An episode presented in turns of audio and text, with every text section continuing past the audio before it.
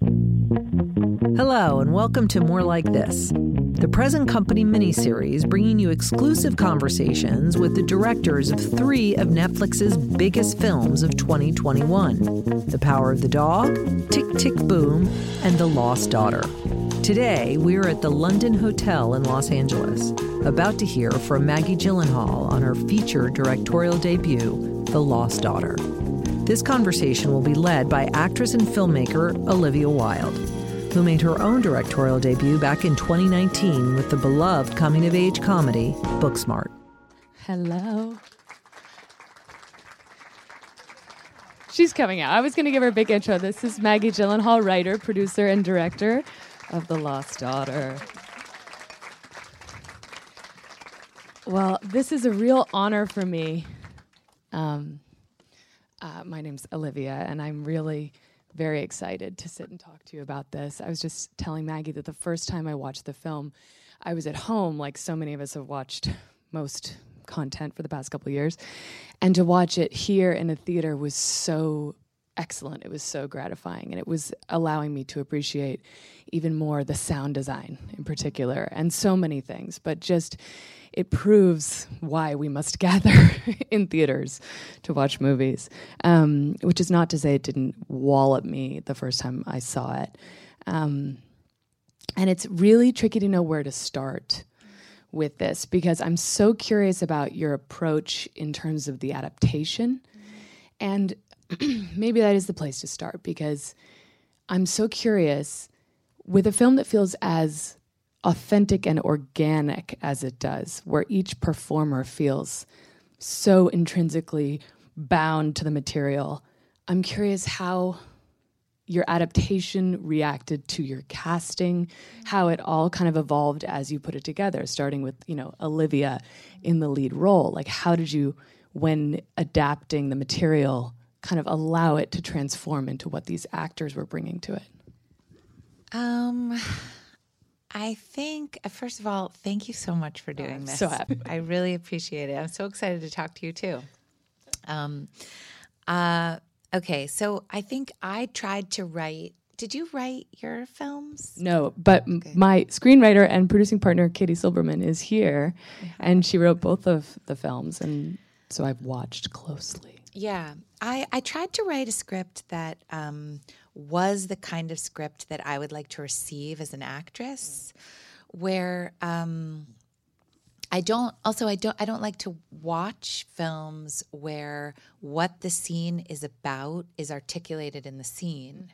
Um, if it's that easy to say what the scene is about, I don't really, I, I don't think it's it's it's nearly as interesting to watch. And the movies I love are ones where you're kind of going like, okay, there are two people standing at a deli counter ordering a sandwich, but I think this scene is a seduction, or maybe it's an apology, or maybe for him it's a seduction and for her it's an apology. Mm-hmm. And and so I really didn't want anything to be literal. Mm-hmm. Even things that are quite literal in the film, like, you know, when she says, I'm an unnatural mother, for example, that doesn't mean, I mean, like, that that's a straight lift from Ferrante. That line, I think it's a brilliant line, and a couple of people that I really respect told me to cut that line because it was too literal, mm-hmm. and and I didn't because I thought, what does that mean? Mm-hmm. You know, like it vibrates off itself. That line, what's a natural mother? What's an unnatural mother? How, what is this paradigm? How does this woman fit inside it? You know, so I think the space that you're talking about for the expression of the actors is what I'm looking for as an actress when I look at a script. Can I, is there a way for me to actually express myself and be a storyteller inside this?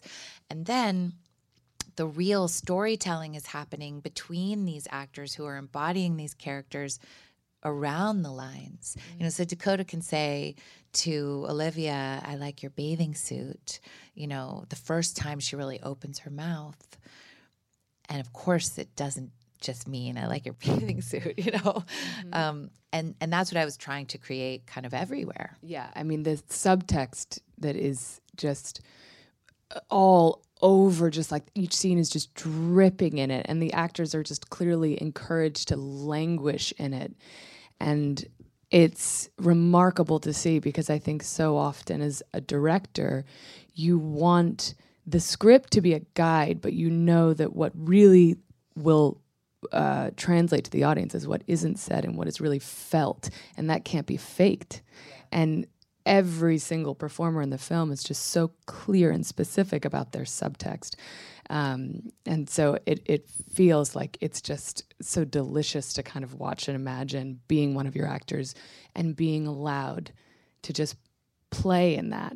And you're you're so patient as a director, allowing them the space and time. I mean, Dakota's a great example because I feel like the way she holds her gaze naturally is something that I think many directors would cut away from, be intimidated by, even. Um, I wonder if that has something to do with you being a woman. Maybe not. I try not to reduce all these things to like, and because a female filmmaker. Well, but, but I, I think women make movies differently than men. I do think so. I think even though the vocabulary we're using, at least for now, is that is an old one. Mm-hmm. I think we use it differently if we're being honest with ourselves. I, not everyone agrees with me on this, and like I, I mean, I did this really interesting interview with Rachel Kushner, mm. who's like a brilliant feminist thinker, and she was like, "I completely disagree with you."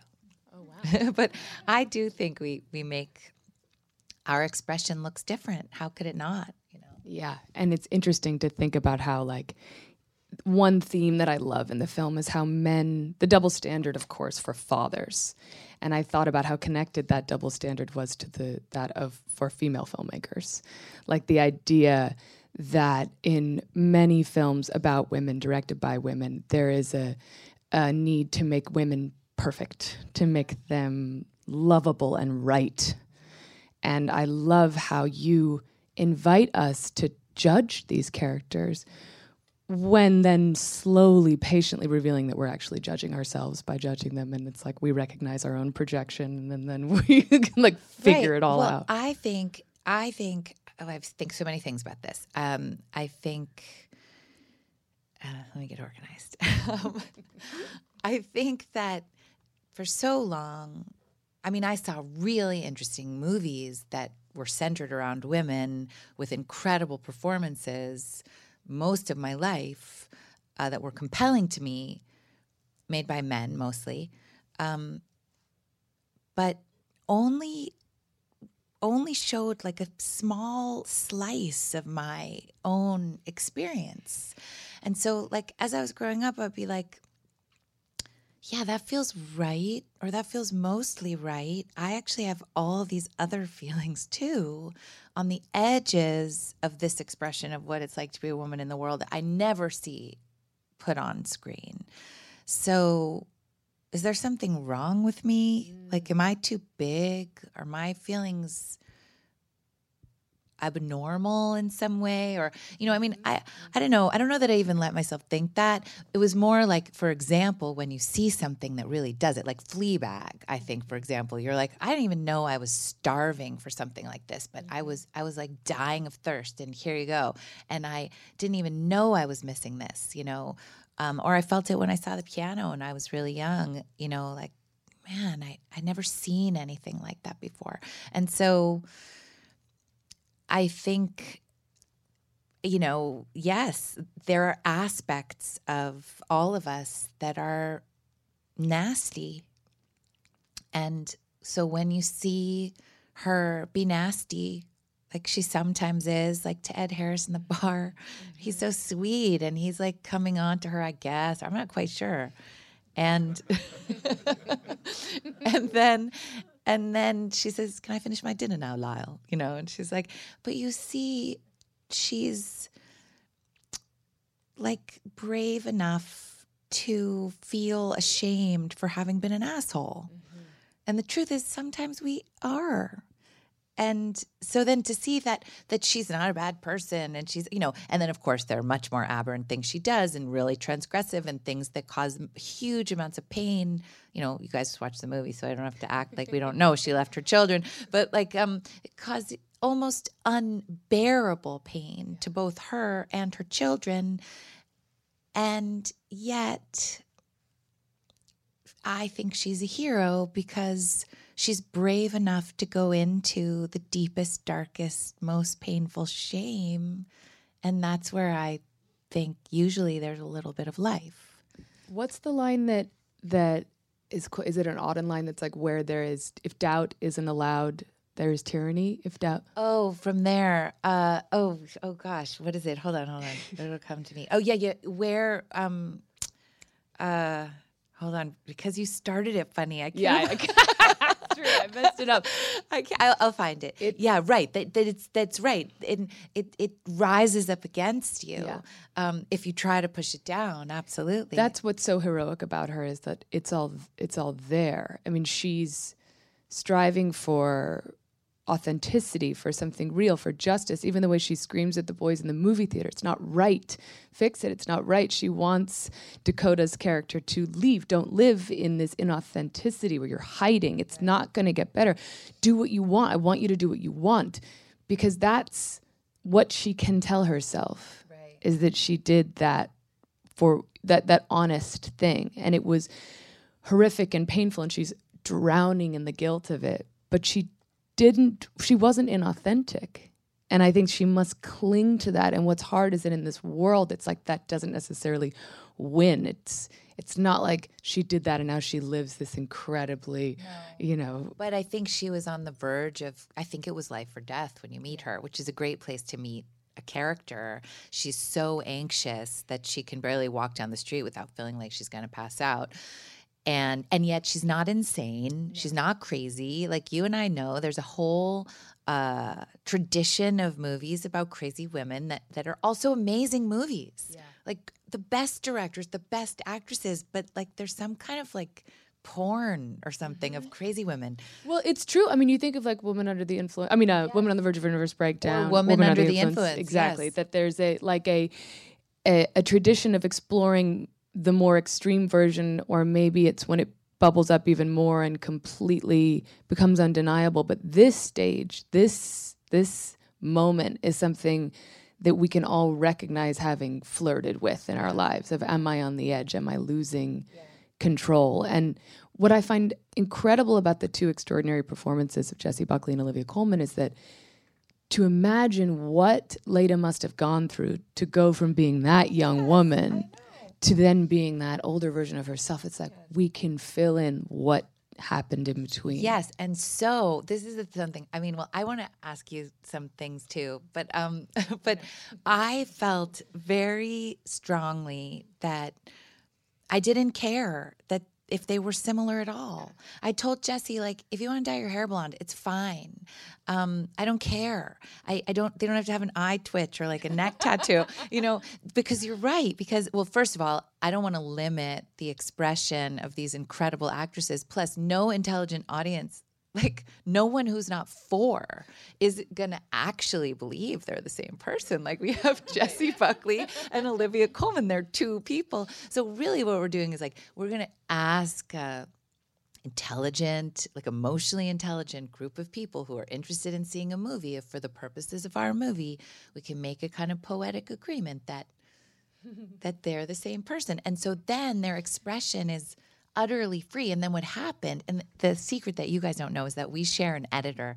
Um, and uh, but what I realized in the cut was exactly what you're saying. Like, like um, the more different they are, and Jessie is so buoyant and buoyant is the mm-hmm. word. Peter mm-hmm. actually called her that. Like mm-hmm. you cannot hold Jessie Buckley down, you know.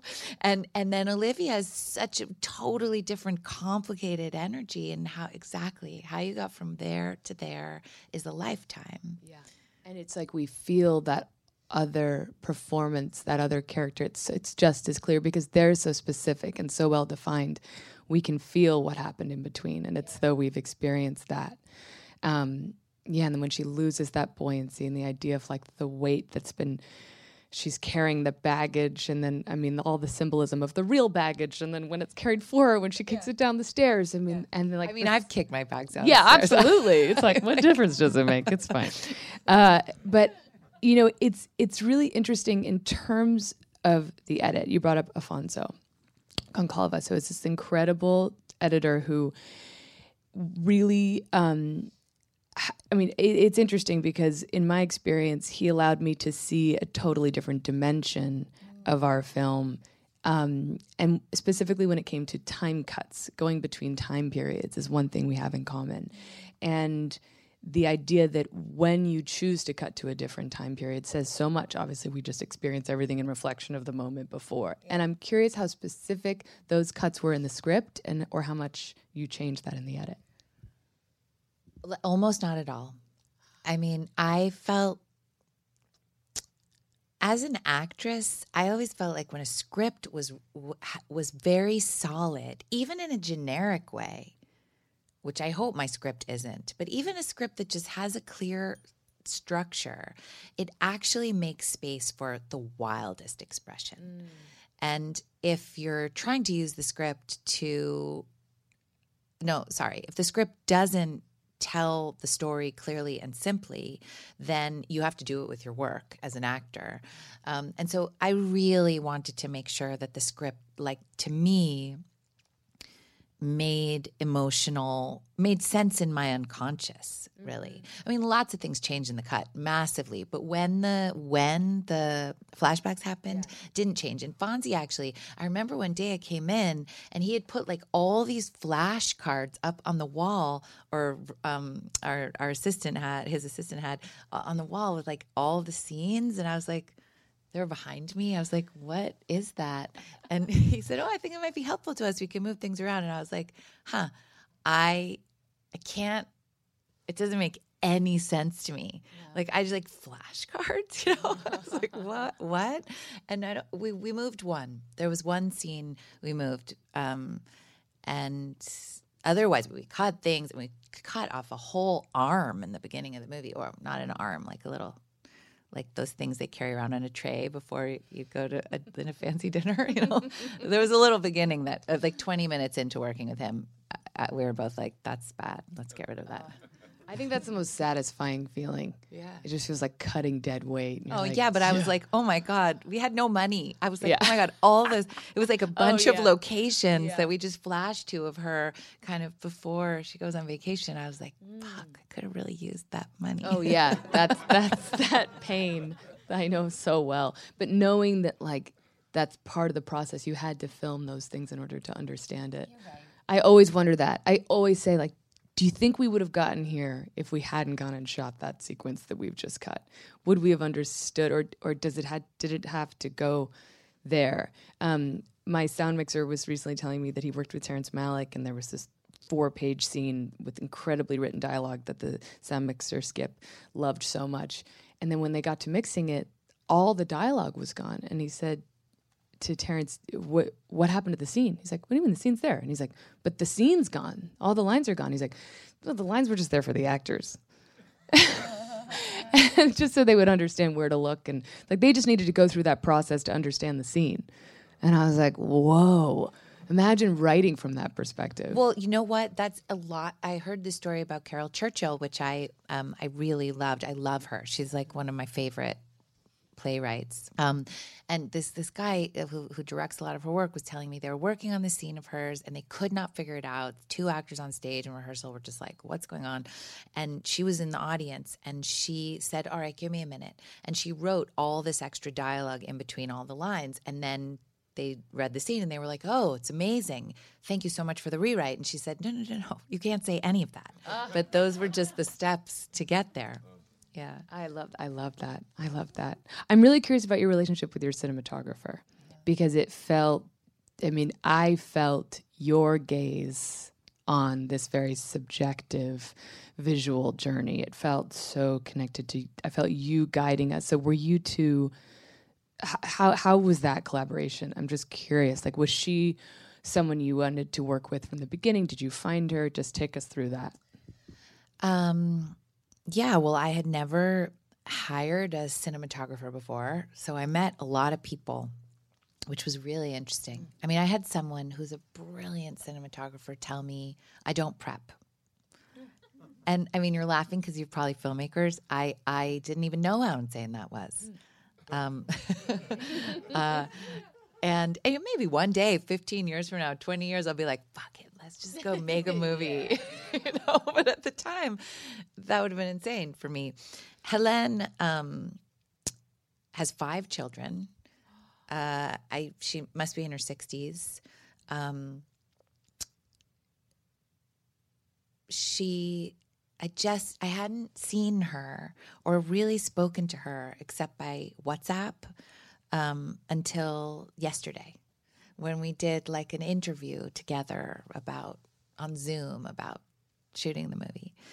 Um, because she's always working.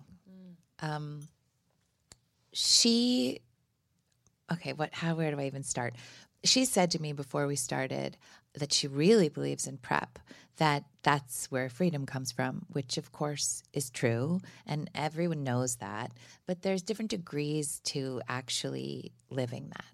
So we had an interesting thing happen where, oh, well, there was a pandemic. And, um, An interesting thing happened. and so we were prepping in this really interesting way for a long time over Zoom, where she was in Paris and I was in New York, and um, we imagined with no locations um, the scenes in our own unconscious, conscious, imaginary minds, and talked about them and imagined how we would shoot them and what the light would look like, and more than anything, really what the scenes were about. Because um, I'm sure you know as well as I do, working on something, say like a dinner scene, and there's six people around a dinner table, and the director does not know what the scene's about. And you shoot not only 2 mm-hmm. sizes on everyone, but then two sizes on everyone's POV of everyone else, and you want to shoot yourself. Mm-hmm. And you're like, I, I, what's the scene about? You know, we really have to have all this coverage, whereas maybe the scene is just really about all the rest of it is in the background, and someone takes a sip out of another person's wine glass. You could have just gotten on with it. And so we were we really spent time understanding each other and what the scenes were about. Then we got on location and I have to say I shadowed a director on the Deuce. And I went location scouting with them and I was like this sucks. I was like, uh, what time is it? And when I was scouting my own film, I could have gone on forever. You know, like like let's just go back to that bar one more time and just like, you know. So we we found locations and then we did a ton of shot listing and I was like and, and it was really amazing to I learned so much from her.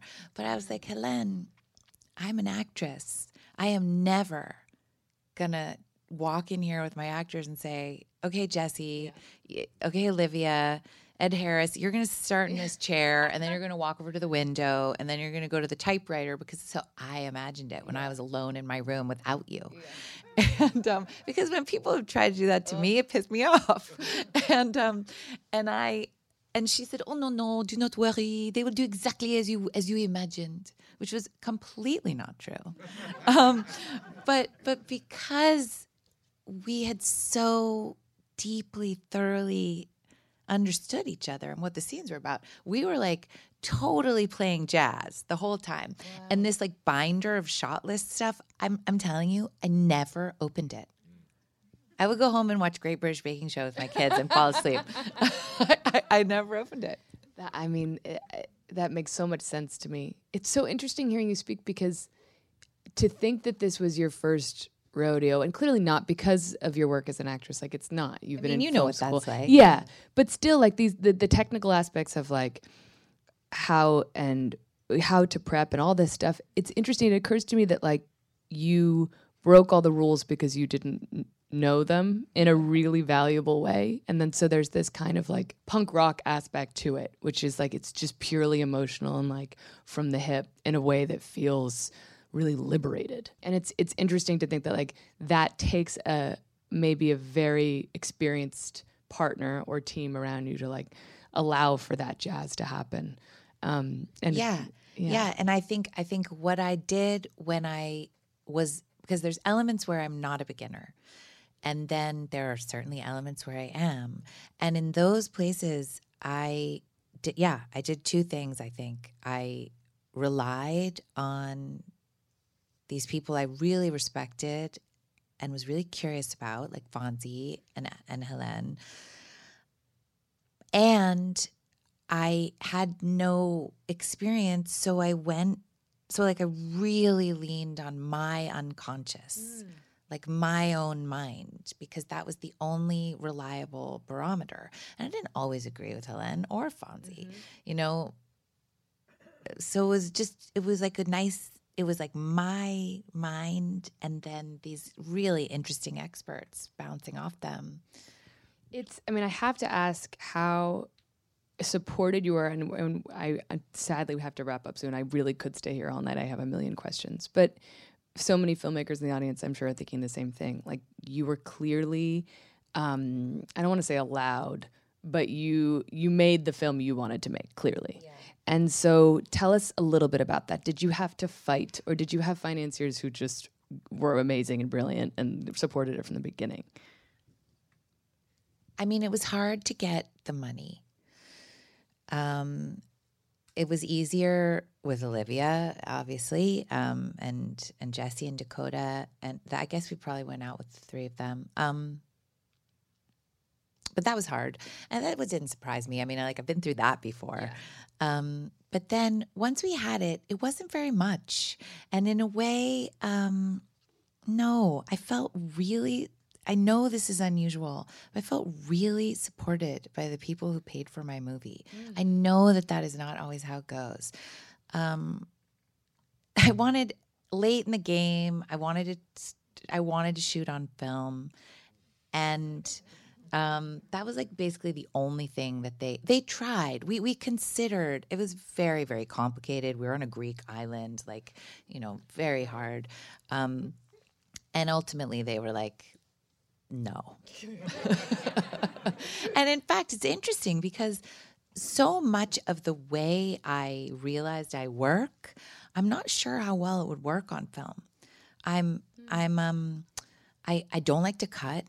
I for example that beautiful scene that I love with Jessie and Alba Rohrwacher, uh, the hiker, um, where they're all around that dinner table. The opposite of what I was talking about about like two sizes on everyone's POV. Just really I barely cut. Be like, Helene, okay, now let's move the camera over here and now we'll do a pass on basically Jessie, but okay, we'll move over if the little girls are interesting, you know, and back on Jessie. And I don't care if the wine glasses aren't full. I and you know what? Nobody gives a fuck. Okay. I think. Was Helene operating, or did you have it? Operating. Wow, Yeah. cool. She was operating. And that was also wait, let me finish what I was thinking. Wait, no, sorry. what was I saying? I lost it. Um uh No, you don't like to cut, so film might oh, have not film, been conducive. right? Might and also, I don't know about you, but I. This is interesting. I, the only shot. I, I was really tied to my kind of clamshell monitor. Um, I wanted to get in the room really close with them, but then hide because I know what it feels like to be observed, um, even by the director. So I was often like crouched behind something with my clamshell monitor so I could feel them. But I know on film that you don't really have access to the clamshell that way. So you're kind of, it's, I, I feel that seeing something, even imagining a frame versus seeing the frame is absolutely different. Um, so anyway, maybe it was a blessing. I, I really liked working the, the way we worked. That's such an optimistic way to take that on because it's like it was a challenge that you could have been defeated by and frustrated by, and you ended up making lemonade out of it. And I I think that's really really inspiring. And I mean, the entire thing is so inspiring. It is clearly a dream to be directed by you, and uh, I can't wait to see what you do next. Wait, can we just say one thing about this because you're an actress also? I I just do I I bet it's also great to be directed by you. I I just wonder, I'm just curious. I've spent so much time as an actress with a lot of ideas and a real my interest often in what I was acting and also had to do with wanting to tell a story. And so frustrated with how disinterested many people were eh, are i think in actors ideas.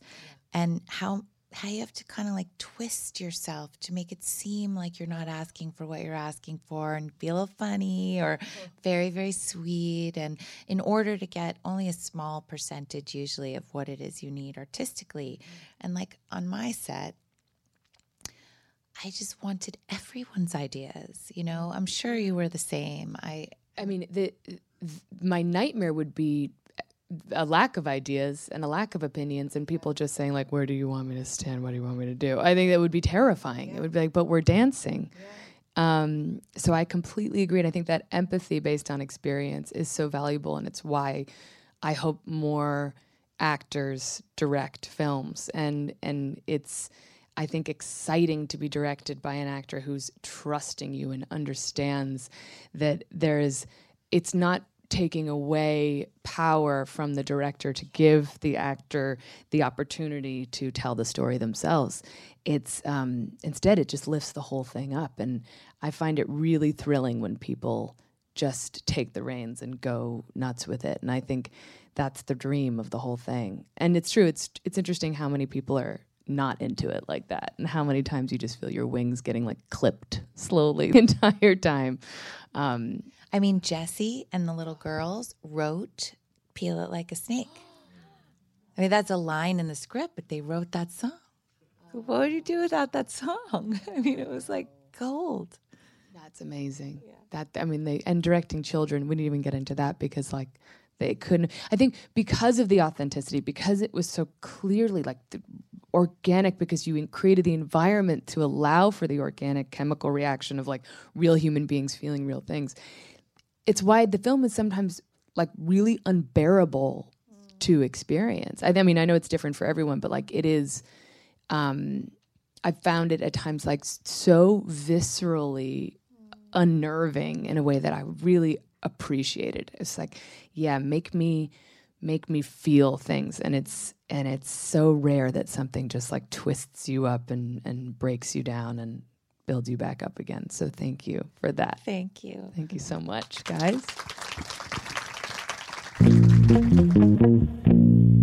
thanks so much for joining me the lost daughter is streaming now on netflix Please subscribe, rate, and review this podcast wherever you've been listening. You can follow me on Twitter and Instagram at Krista Smith. Join me next time for more conversations here at Present Company.